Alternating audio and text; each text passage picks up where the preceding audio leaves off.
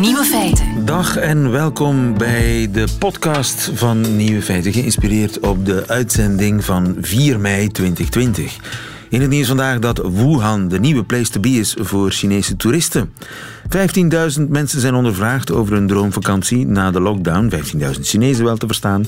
Bovenaan het verlanglijstje stond niet de Chinese muur of een mooi strand, maar wel Wuhan, het epicentrum van de corona-epidemie. In de lijst van populaire vakantiebestemmingen stond Wuhan vorig jaar op de achtste plaats. Toch ook respectabel. Maar nu stoot het Peking van de troon. Veel Chinezen willen de zogenaamde heldenstad van dichtbij bekijken en de volharding van de lokale bevolking eren. De andere nieuwe feiten vandaag op deze 4 mei. Na een heropflakkering van het coronavirus moet het Japanse eiland Hokkaido voor de tweede keer in een soort van lockdown. De fans van Michael Moore zijn boos op Michael Moore wegens zijn nieuwe documentaire die bijzonder kritisch is voor groene energie.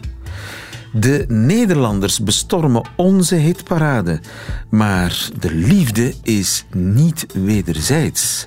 En Frankrijk is in de ban van een dokter. Dokter Didier Raoult. Hoe dat zit, hoort u van Alex Visorek. De nieuwe feiten van Nico Dijkshoorn hoort u in zijn middagjournaal. Veel plezier.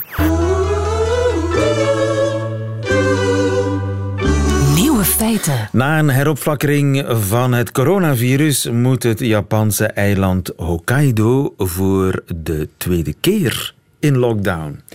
Kjell Duits, goedemiddag, onze man in Japan. Goedemiddag. Wat is er misgegaan op het eiland Hokkaido?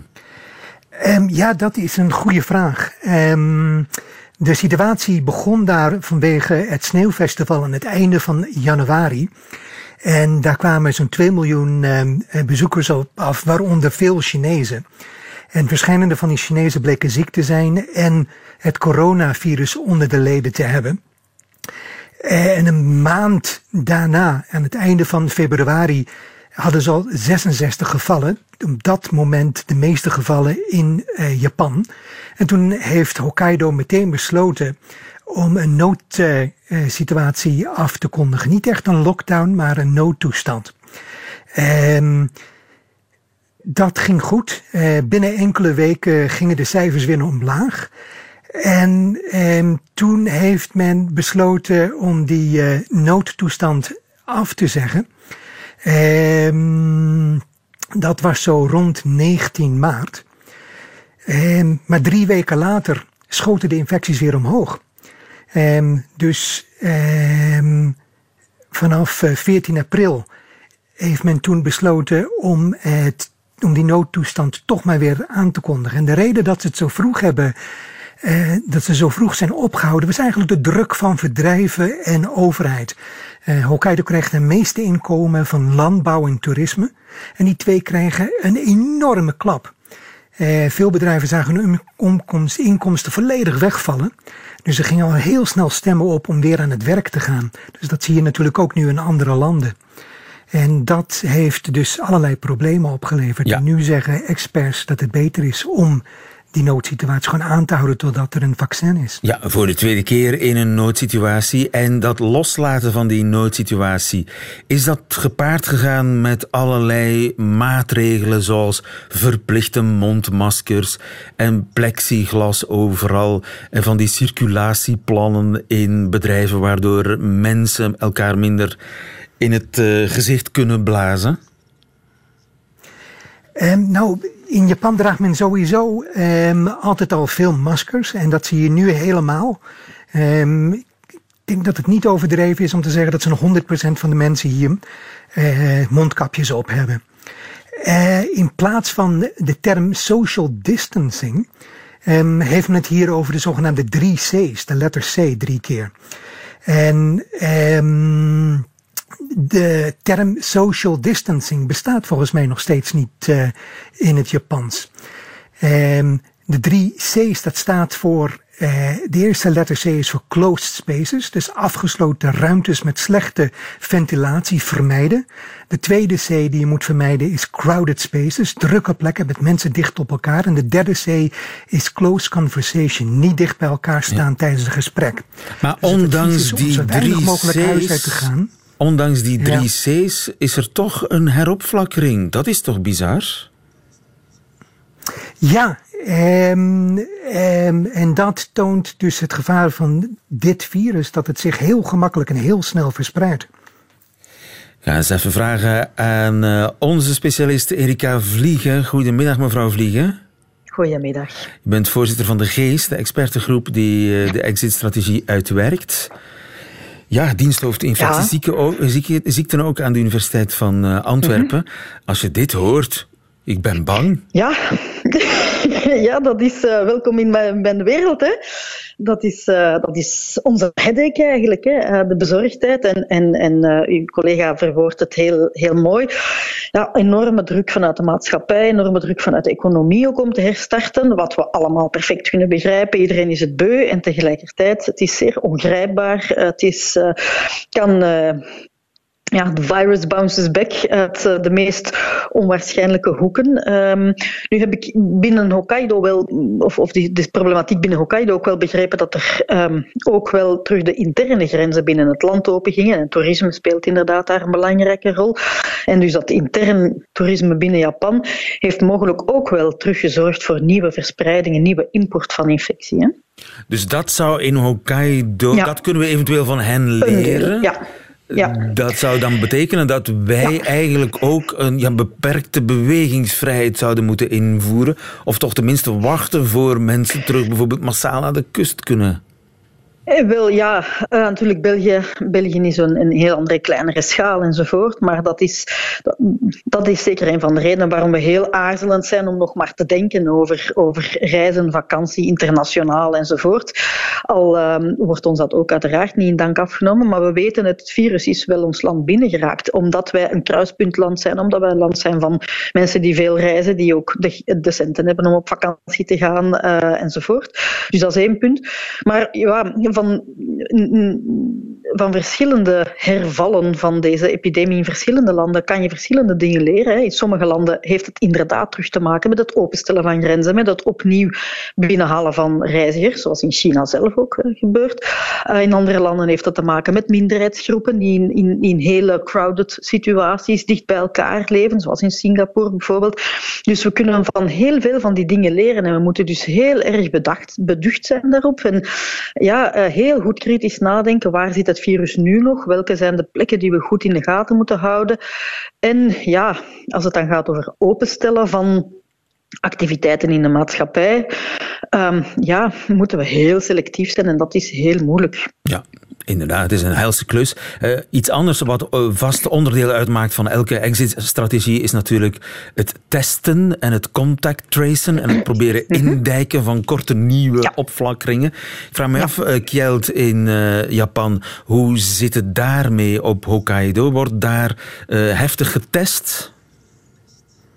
Nou nee, de strategie van Japan en vooral van Hokkaido was juist om heel streng klussers de te traceren.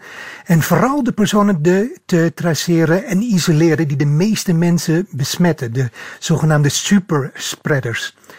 En maar alleen die worden getest. En alleen die mensen waarvan heel duidelijk is dat ze zware gevallen zijn, die worden getest. De nadruk werd hier gelegd op het in leven houden van mensen en het voorkomen dat ziekenhuizen werden overweldigd. Dus enkel de zwaarste gevallen werden in het ziekenhuis opgenomen en getest. Ja, ja misschien is dat wel iets, uh, mevrouw Vliegen, wat we kunnen leren van de Japanse ervaring. Zij testen weinig en testen alleen de zware gevallen.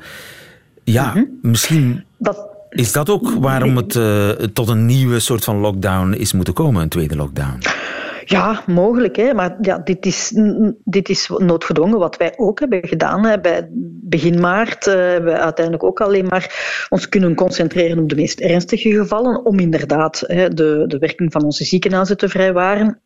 Dat heeft daar ook zijn vruchten afgeworpen, maar hè, we zijn ondertussen wel zeer blij dat, er, dat die testcapaciteit verveelvoudigd is en dat we nu eindelijk ook in de eerste lijn kunnen beginnen testen en dat we dus veel meer gaan begrijpen waar het virus nog zit of waar het terug kan opduiken. Hè, want naar ons aanvoelen is dat toch wel een heel erg belangrijke component. Nu dat die aantal hospitalisaties flink begint af te nemen, en moeten we absoluut zicht krijgen op wat er elders in onze maatschappij beweegt voor wat betreft de infecties. Ja, de cijfers blijven heel positief. Ik ook in het nieuws. Mhm. Minder dan 100 eh, nieuwe ziekenhuisopnamen. Uh, bent u hoopvol voor uh, ja, het, de exit? Zal, zal, zal er een, een Japan-scenario, een Hokkaido-scenario vermeden worden waarbij we voor een tweede keer in een lockdown moeten? Oh, we gaan dat natuurlijk proberen te vermijden, maar we zijn wel allemaal erg ongerust en daarom blijven wij ook heel erg waarschuwen van laat ons dit toch alsjeblieft traag en stapje per stapje doen. Maar tegelijkertijd hebben wij het gevoel dat nu er een heel groot exit-enthousiasme is. En we krijgen ook langs alle kanten vragen van ja, maar en als dit kan, kan dat dan ook niet? En kunnen we dan misschien dat ook openen en dat? Ja, dus dit wordt heel moeilijk om te zeggen, jongens, stop. Stapje voor stapje. we kunnen de risico's niet stapelen. het is niet omdat één veilig is en twee ook min of meer veilig is, dat één en twee veilig zijn. Absoluut, ja. Dat is eigenlijk moeilijk uit te leggen, maar dat, dat is, ja. dat is wel de boodschap. Ja. Goed, laten we hopen en onze vingers kruisen. Kjell Duits in Japan, dankjewel. En ook dankjewel Erika Vliegen. Goedemiddag. Alsjeblieft. Nieuwe feiten. Coucou de France. Met Alex Visorek. Ja, moedig voorwaarts. Het is niet anders. Ook niet voor mijn collega bij de Franse radio en onze landgenoot Alex Visorek in Frankrijk, waarmee ik elke maandagmiddag heel even bel om polshoogte te nemen en om te checken hoe het leven is in Parijs en in Frankrijk. Zit jij nog steeds in je kot, Alex? Ja, goedemiddag, lieven. Uh, en laten we het vandaag hebben over professeur Didier Raoult. Deze Franse specialist in infectieziekten is sinds het begin van de coronacrisis een ster in Frankrijk, maar wel een heel omstreden ster. Voor sommigen is hij een held, voor anderen is hij levensgevaarlijk. Waarom? Wel, omdat professor Raoult beweert dat hij de oplossing heeft gevonden om patiënten die corona hebben te genezen. En dat medicament eet chloroquine. Dat ah. woord heb je misschien al gehoord, want ook Donald Trump raadde het aan als oplossing tegen coronavirus. Maar je weet wel hoe voorzichtig je moet zijn als Donald Trump iets aanraadt. Die uh, Raoult heeft eigenlijk niet gewacht uh, op een grondige onderzoek om al zijn patiënten met chloroquine te behandelen. Hij is uh, zeker van dat het werkt.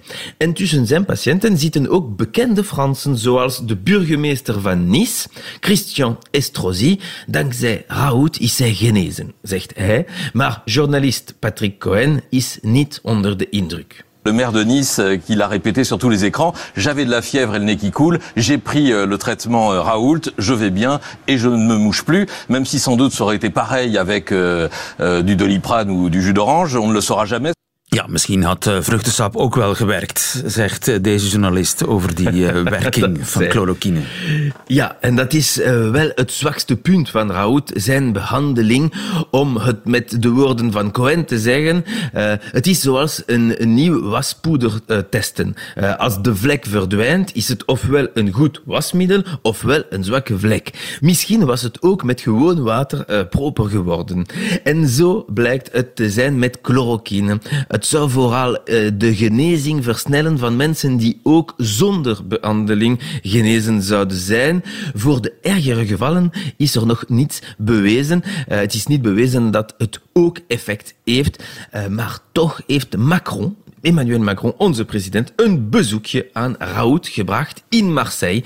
Dat betekent niet direct dat hij, zoals Trump, chloroquine aanraadt. Et le président de la République française, il n'est pas là pour dire tel traitement est le bon ou n'est pas le bon. Mais mon devoir, c'est que toutes les pistes thérapeutiques aujourd'hui poursuivies puissent faire l'objet d'essais cliniques rigoureux et les plus rapides possibles pour qu'on trouve un traitement. Ja, we moeten alle routes bewandelen. Ja, dat zei hij, we moeten alle uh, geneesmiddelen testen. Maar de andere specialisten zijn wel sceptisch. Uh, het gaat ook om uh, zijn persoonlijkheid. Voor hen is Raoult niet geloofwaardig. Onder andere als je hoort wat hij in januari zei over het coronavirus. Tout ça est juste du délire. Voilà. Si, je, sais pas, les gens n'ont pas de quoi s'occuper, alors on chercher en Chine de quoi avoir peur, parce qu'ils n'arrivent pas à regarder ce dont ils pourraient avoir peur en restant en France. Voilà, c'est pas sérieux. Ja, dat is allemaal uh, fake news, zou uh, hoax, zou Trump zeggen. Ja, dat zei hij in januari. Voor hen was het toen allemaal overdreven. En nu wil hij degene zijn die Frankrijk zou redden. De artsen vinden hem maar niets. Maar hoe reageren de Fransen als ze hem inzien voorbijrijden in de straat? C'est la province On est là pour vous Professeur hein. est champion Vous êtes une bombe vous, hein. vous êtes au top, hein, chef ah, vous êtes le Il meilleur. est là, le meilleur Oh, oh là là, il est le meilleur, il est là le meilleur, oui. Het is echt de ronde van Frankrijk. Voilà. Als een wereldkampioen. Ja, bijna de ronde van Frankrijk. Bernardino.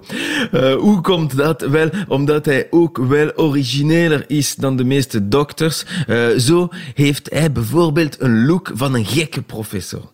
Avec ses 68 ans, ses cheveux longs et sa barbe, il ressemble un peu à un Gaulois. Il fait penser à, à Astérix qui aurait trouvé la potion magique. Ah, hij lijkt een beetje op Asterix. Ja, Asterix die la potion magique zou uh, uitvinden. Maar ook van tv-figuur Patrick uh, Sébastien. Hij, hij, lijkt er veel op. De zanger van de Sardinendans. Ik weet niet als je dat kent in Vlaanderen. De Fransen hebben daar dus een parodie van gemaakt over professeur Raoult. Au début j'en ai soigné 24 en cachette. À présent même Donald Trump veut m'acheter la recette. Ah si on essayait sur toute la planète. Ma chloroquine, ma chloroquine. Ja, de sardinendans van uh, Patrick voilà, Sébastien hier uh, in, in, een nieuwe versie. Ja, chloroquinendans, dat kunnen we zeggen. En de Fransen zijn niet alleen fan van zijn look, maar ook van zijn karakter. Uh, hij zegt wat hij denkt, hij is een punk. Uh, en het feit dat hij uit Marseille komt, vergroot dat nog. Het feit dat er een arts uit La Provence tegen Parijs uh, durft in te gaan, is voor velen inspirerend. En daarom heeft hij onder andere heel veel succes bij Gele Ijsjes. Hij is ongewild een symbool geworden van een soort oppositie. Maar wat betreft het coronavirus, wie heeft er gelijk, zoals journalist Patrick Cohen het zei? Bref, Didier Raoult est allé tellement loin que son apport et sa postérité dans cette crise tiennent maintenant en une seule alternative, soit une formidable intuition, un coup de génie solitaire, ou alors une vaste mystification. Ja, we mogen kiezen. Is hij een eenzame genie of eerder een kwakzalver. Dat zal pas blijken als deze hele coronacrisis achter de rug is. Kwakzalver, wat een prachtig woord. Ik ben onder de indruk dat je dat kent. Alex Visorek, onze man in Frankrijk. In, dat maakt niet uit. Uh, blijf veilig in je kot in Frankrijk. En we horen elkaar volgende week terug. Tot volgende week. Nieuwe feiten. De fans van Michael Moore zijn kwaad op Michael Moore wegens een nieuwe documentaire. Planet of the Humans. Die documentaire is bijzonder kritisch voor groene energie. Have you ever wondered what would happen if a single species took over an entire planet? Seeking technological fixes one after another is simply going to to lead us to another level of catastrophe. I'm against our addiction to fossil fuels and have long been a fan of green energy. But everywhere I encountered green energy, it wasn't what it seemed. Ja, een fragmentje uit uh, Planet of the Humans. Uh, dat is een verwijzing naar Planet of the Apes, hè? Lieve trio. Goedemiddag, overigens. Onze Goedemiddag. Inderdaad, Planet of the Apes, uh, vrij apocalyptisch. En dat is deze film natuurlijk ook. Ja, ik hoorde niet de stem van Michael Moore. En ik zag Nee. ook niet, ik heb het begin gezien van de documentaire, ik zag ook geen eh, slecht geklede, lichtjes eh, overvoede meneer met een raar petje op zijn slecht gekapt hoofd. Dat, he- die heb ik niet gezien. Michael Moore is uh, inderdaad de bekende regisseur van uh, Bowling for Columbine en zo. Die is hier niet de regisseur van deze Planet of the Humans. Hij is de producent van die film. Um, de regisseur is namelijk Jeff Gibbs. En trouwens niet alleen de regisseur, maar ook de scenarist, de cameraman, de monteur, de uh, componist van de hoofdfiguur eigenlijk. Dus, inderdaad, ja, het hoofdpersonage kan je, kan je ook wel zeggen. En wie is dat? Wie is hij, Jeff Gibbs? Dat vroeg ik mij ook af toen ik de film zag. Maar uh, Jeff Gibbs blijkt een. Ja, het moet op zijn minst een vriend zijn van Michael Moore. Want hij heeft toch uh, heel wat documentaires van Michael Moore meegeproduceerd. Dus hij kent hem blijkbaar al lang. Um, dat merk je trouwens ook. Hij gebruikt zowat dezelfde insteek als Michael Moore. Vertrekt vanuit zijn eigen persoon en komt uh, zelf in beeld ook. Terwijl hij de vragen stelt en zo. Um, en ja, blijkbaar, of zo stelt hij zichzelf toch voor, is hij een ontgoochelde klimaatactivist. Dus iemand die al heel vroeg voor de planeet opkwam. En op een bepaald moment zelfs zij zelf een, een, echte boomknuffelaar was. En dan ja, een zekere carrière zou gemaakt hebben als journalist die over het klimaat en over de natuur schrijft. Dus, uh, en nu dus uh, zijn eerste film heeft gemaakt. Hij is een ontgoochelde groene jongen en is ja. vooral ontgoocheld in groene energie. Wat zijn zijn belangrijkste argumenten? Uh, wel twee dingen eigenlijk. Dus hij beweert dat um, groene energie helemaal niet zo groen of, of, hernieuwbaar of proper is. Dus hij zegt dat voor de productie van windmolens en zonnepanelen zijn er volgens hem dan ja, heel veel fossiele energie en, en kostbare brandstoffen, uh, grondstoffen nodig. En biomassa is, uh, dat is een beetje zijn paradepaardje. Bio, biomassa leidt volgens hem alleen maar tot meer ontbossing en luchtvervuiling. En wat hij ook beweert is dat die hele groene revolutie, die groene energiesector, gewoon een, een nieuwe melkkoe is eigenlijk voor grote bedrijven en dus helemaal geen oplossing biedt voor uh, klimaatopwarming en, en, en, de algemene teloorgang van de planeet, maar juist een nieuw probleem cre creëert eigenlijk. Ja. Los van de inhoud is zo'n documentaire van Michael Moore altijd een genot om naar te kijken. Heel goed gemaakt. Hoe zit het hier? Mm -hmm. Hmm, toch wat minder. Het is heel duidelijk dat uh, Michael Moore niet zelf heeft geregisseerd. Is, ja, het is, is, een soort knip- en plakwerkstukje. Uh, het voelt helemaal niet zo professioneel gemaakt. Uh, de, de, een heel stom voorbeeld, de lettertypes die worden gebruikt om, om dingen in beeld te tonen. Ja, dat is echt zo recht uit een studentenfilmpje, lijkt me zo. En ja, het het voelt natuurlijk, hij gebruikt vrij sensationele theorieën, dus het boeit wel in zekere zin. Je blijft wel kijken, maar ik vind het geen goed gemaakte film, helemaal niet zelfs. Uh, en ja, dan zou je kunnen zeggen, maar de boodschap uh, maakt het belangrijk. Maar daar heb ik dan toch uh, van alles over gelezen dat dat zeer incorrect allemaal zou zijn, oh, wetenschappelijk. Daarvoor ja. hebben we een, een, wetenschapper nodig, hè? Dag Pieter Boesemare. Hallo. Je bent docent klimaat aan de Vives Hogeschool in Brugge. De film is overigens gratis te zien op YouTube. Heb je daarvan gebruik van gemaakt, Pieter? Ja, ik heb die bekeken.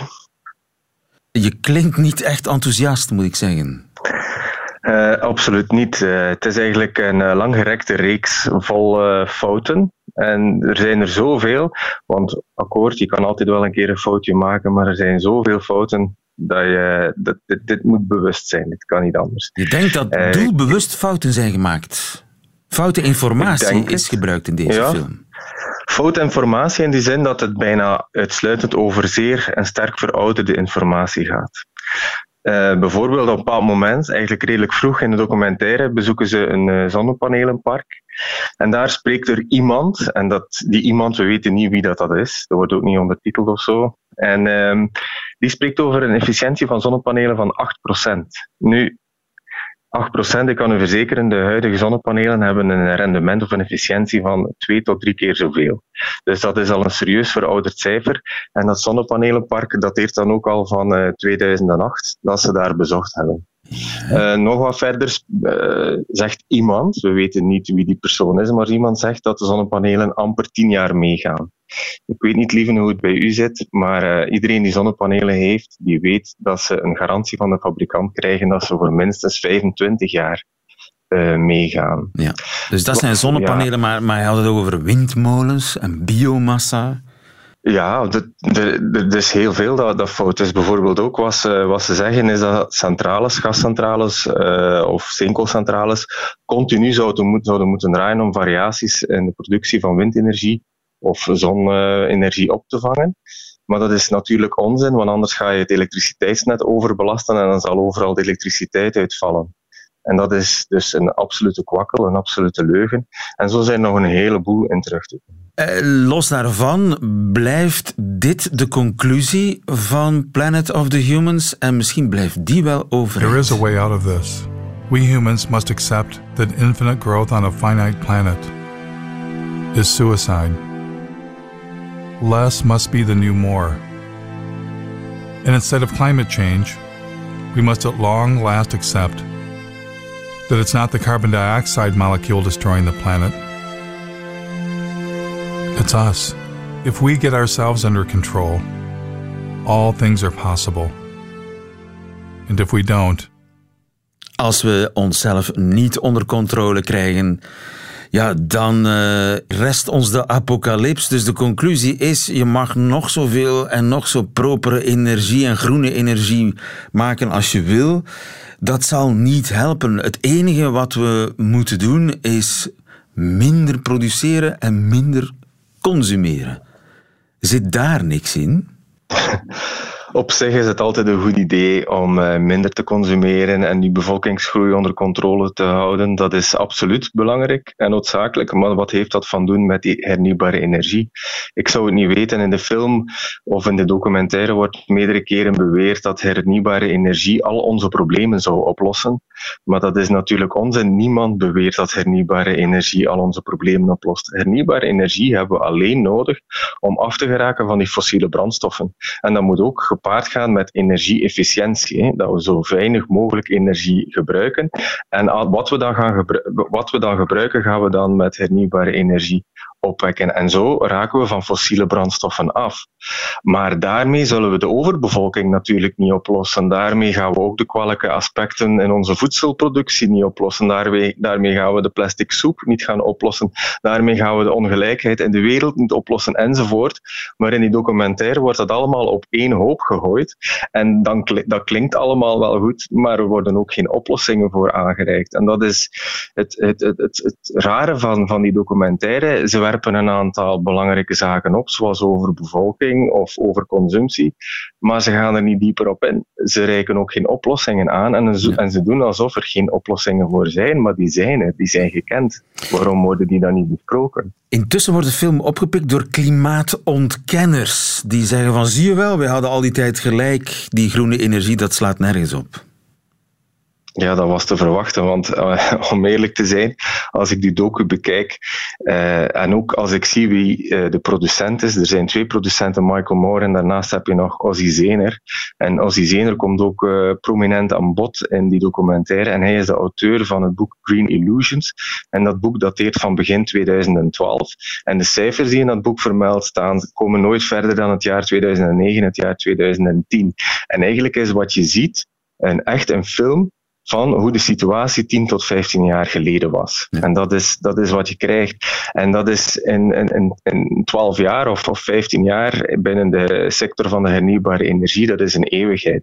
Het is alsof je een documentaire zou maken over mobiele telefonie, over gsm's, en dat je daarbij enkel zou kijken naar de eerste generatie gsm's, namelijk de Nokia's van begin jaren 2000.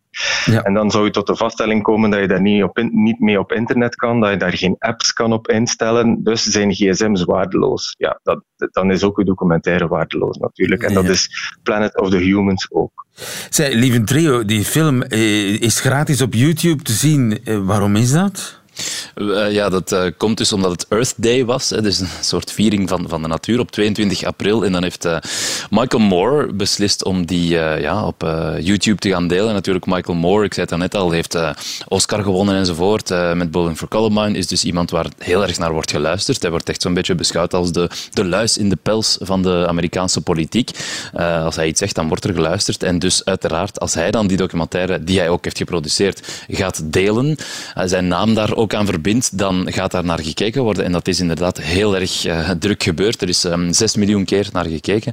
Dat is uh, wel heel veel voor een slecht gemaakte, uh, gedateerde documentaire over het klimaat natuurlijk. Dus ja, dat is allemaal vrij nefast, lijkt mij. Dit is nefast voor zijn reputatie. Absoluut, ja. Ik denk dat uh, Michael Moore niet meer op dezelfde manier serieus zal genomen. Natuurlijk, hij had al een zekere, um, laten we zeggen, reputatie toch als iemand die vrij manipulatief kan zijn en, en die misschien sowieso een beetje selectief naar de realiteit kijkt op sommige momenten.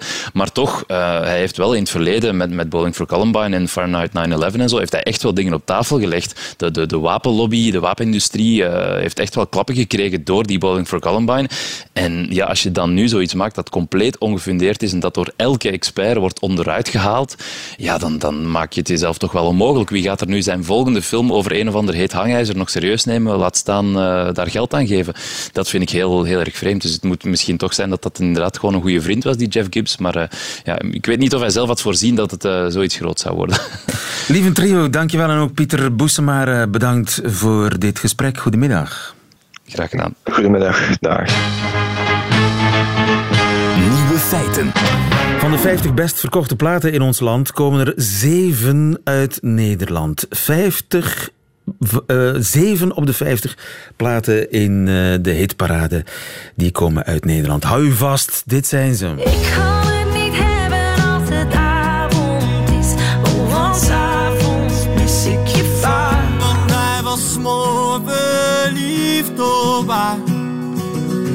En had nog nooit zoiets gedaan. Ik ben een jongen van de stad.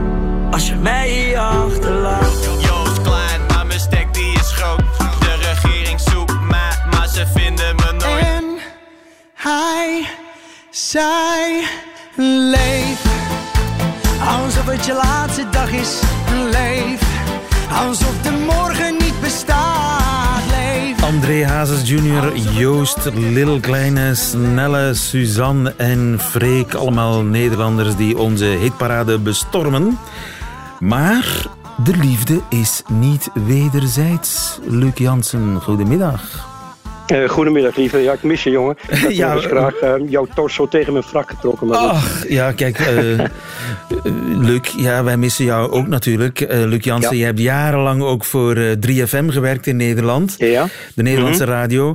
Wat is er mis met Niels de Stadsbader?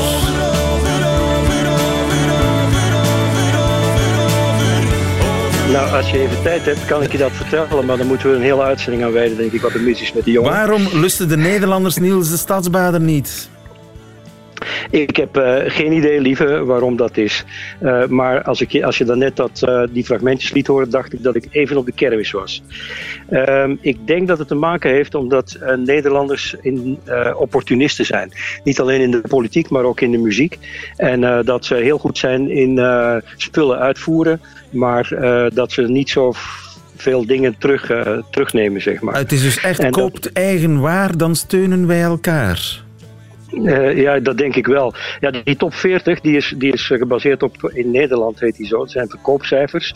Eh, en in de ultratop is dat ook. Daar zijn ondertussen downloads bijgekomen. Het verschil in Nederland is dat die hitlijst ook mee wordt samengesteld door het aantal plays, het aantal keren dat een nummer gedraaid wordt op de radio of televisie. Dus pluggers, mensen die daar platen verkopen.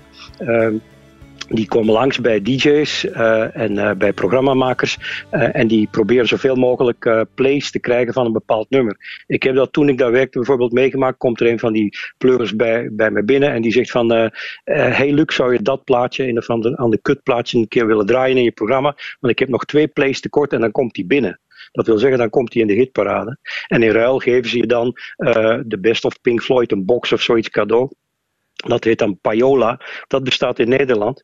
Maar dat doen ze natuurlijk niet voor, eh, voor Belgische of voor, voor Vlaamse muziek. Eh, dat is voor de dingen van hun platenfirma en dat is meestal eh buitenlands product. Trouwens, de Belgische nummers van Belgische bands als Triggerfinger, Stromae, Milo of Gauthier, die in Nederland wel in de hitparade binnenkomen, dat zijn meestal nummers die ook in, gewoon in de internationale hitparade binnenkomen. Niet zozeer omdat ze Nederlands zijn of Belgisch zijn.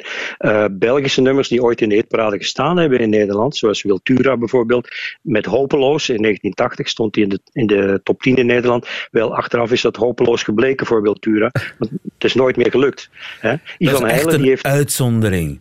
En Bazaar Ja. bijvoorbeeld, waarom breekt Bazaar niet door in Nederland? omdat ze in Nederland al bazaar genoeg hebben, denk ik. Je bedoelt, zij hebben van dat soort muziek eigen materiaal dat ze leuker Ja. vinden. Ja, precies, dat is het. Eh, als, ze, als ze dingen eh, daar wel eens een succes hebben, zoals wat net wou zeggen, Ivan Heijlen. In 1974 stond hij elf weken op één daar in onverstaanbaar Oost-Vlaams. Dan zou je zeggen, hoe werkt dat in Nederland? Nou, dan is het toch wel of dat het een gimmick is, of zoals met Triggerfinger, een goede cover. En wat ook te maken heeft, eh, mee te maken heeft, is televisie als een eh, nummer op televisie, zoals Triggerfinger in de wereld draait doorkomt, ja, dan is de kans dat het een hit wordt in, in Nederland al heel veel groter. Maar Belgische bands worden in Nederland ook niet op televisie uitgenodigd. Ja, ja, ja, ja. Tenzij bijvoorbeeld mocht Niels de Stadsbaarder beter zijn dan de Hollandse versie van Niels de Stadsbaarder.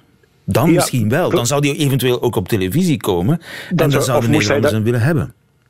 Ja, of moest hij daar een programma hebben, zoals de meisjes van K3. Die hebben wel hits in Nederland. Maar dat is gewoon omdat ze ondersteund worden door de programma's, die, de kinderprogramma's die in Nederland worden uitgezonden.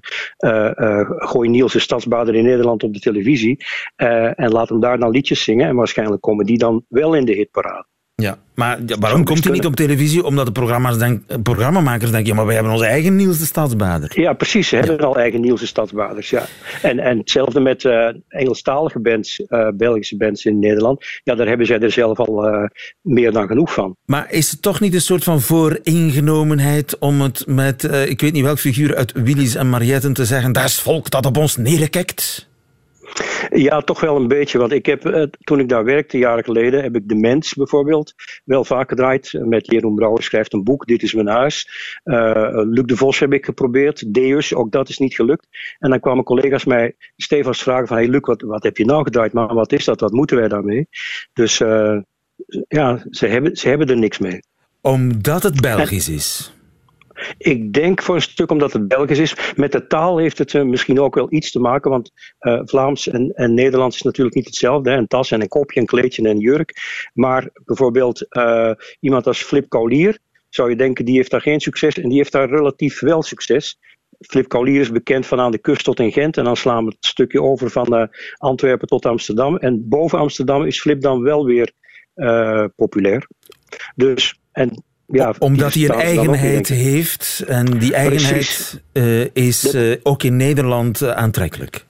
Ja, die is dan origineel en die eigenheid die je zegt is, is typisch Belgisch. En als ze voelen van, oh, dit is, dit is echt Belgisch, wat zij dan zien als Belgisch, dan kan dat wel lukken. Maar als, als, als Belgen gewoon iets maken wat de Nederlanders ook doen, ja, dan, dan lukt het daar niet. Ja. En eigenlijk, Luc de Vos en Gorky, dat is een vergissing van de Nederlanders geweest. Dat, Ja, dat hadden ze moeten weten.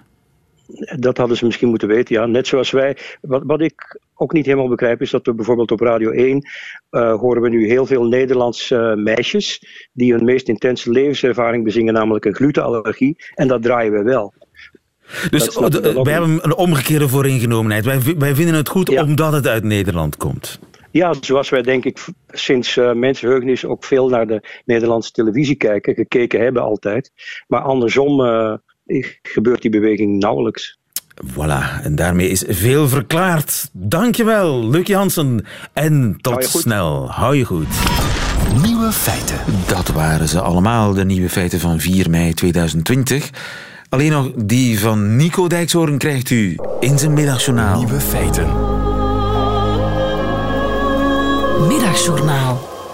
Beste luisteraars, wat mij nogal verbaast, is dat door de coronacrisis mijn leven nauwelijks is veranderd. Ik zit nog steeds in een badjas, aan dezelfde tafel in hetzelfde huis mijn stukjes te tikken. Ik dacht dat ik nu wat volwassener teksten zou gaan schrijven, allemaal leuk en aardig natuurlijk. Dat ik u hier maandelijks vertel dat ik een nieuw eierwekkertje heb gekocht. Dat luistert naar de naam Dickie. Maar de Nobelprijs voor de literatuur zal ik er niet mee gaan winnen. Ik hoopte, midden in de ellende van de laatste maanden, dat mijn werk volwassener zou worden. Dat ik nou eindelijk eens de kern zou gaan raken. Het omgekeerde is het geval. Ik begin mij steeds woester op te winden over totaal futiele bijzaken. Ik noem een paar voorbeelden. Ik vervloek alle mensen die niet kunnen zingen en dan toch op hun balkon heel vals iets van Neil Diamond gaan staan schreeuwen. Zonder corona, dan zou je die mensen de huur opzeggen. Maar met corona staat opeens iedereen voor deze mensen te applaudisseren. Applaudisseren, dat is mijn volgende ergernis. Als ik het had gewild, dan had ik de laatste weken iedere dag voor een andere beroepsgroep kunnen applaudisseren. Ik zag vijf dagen geleden nog 70 brandweermannen staan applaudisseren voor een schoenenwinkel.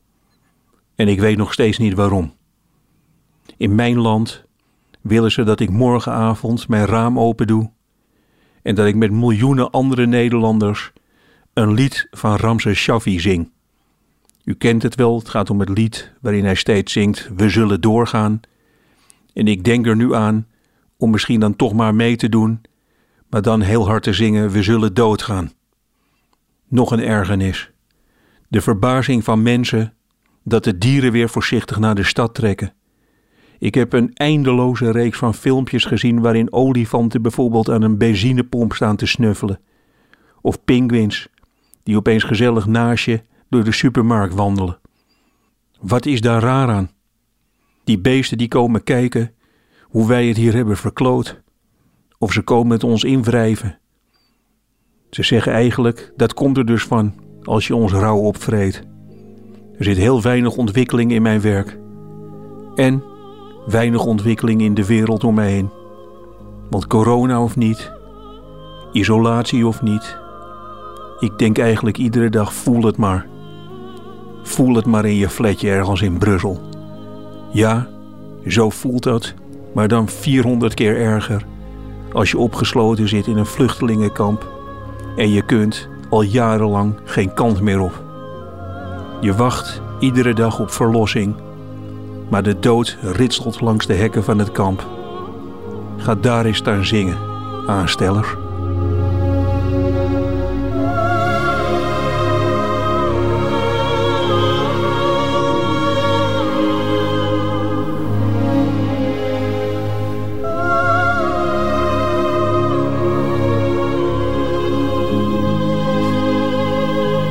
Nico Dijkshoorn en pleine forme. Einde van deze podcast. Wilt u liever de hele uitzending horen met de muziek erbij?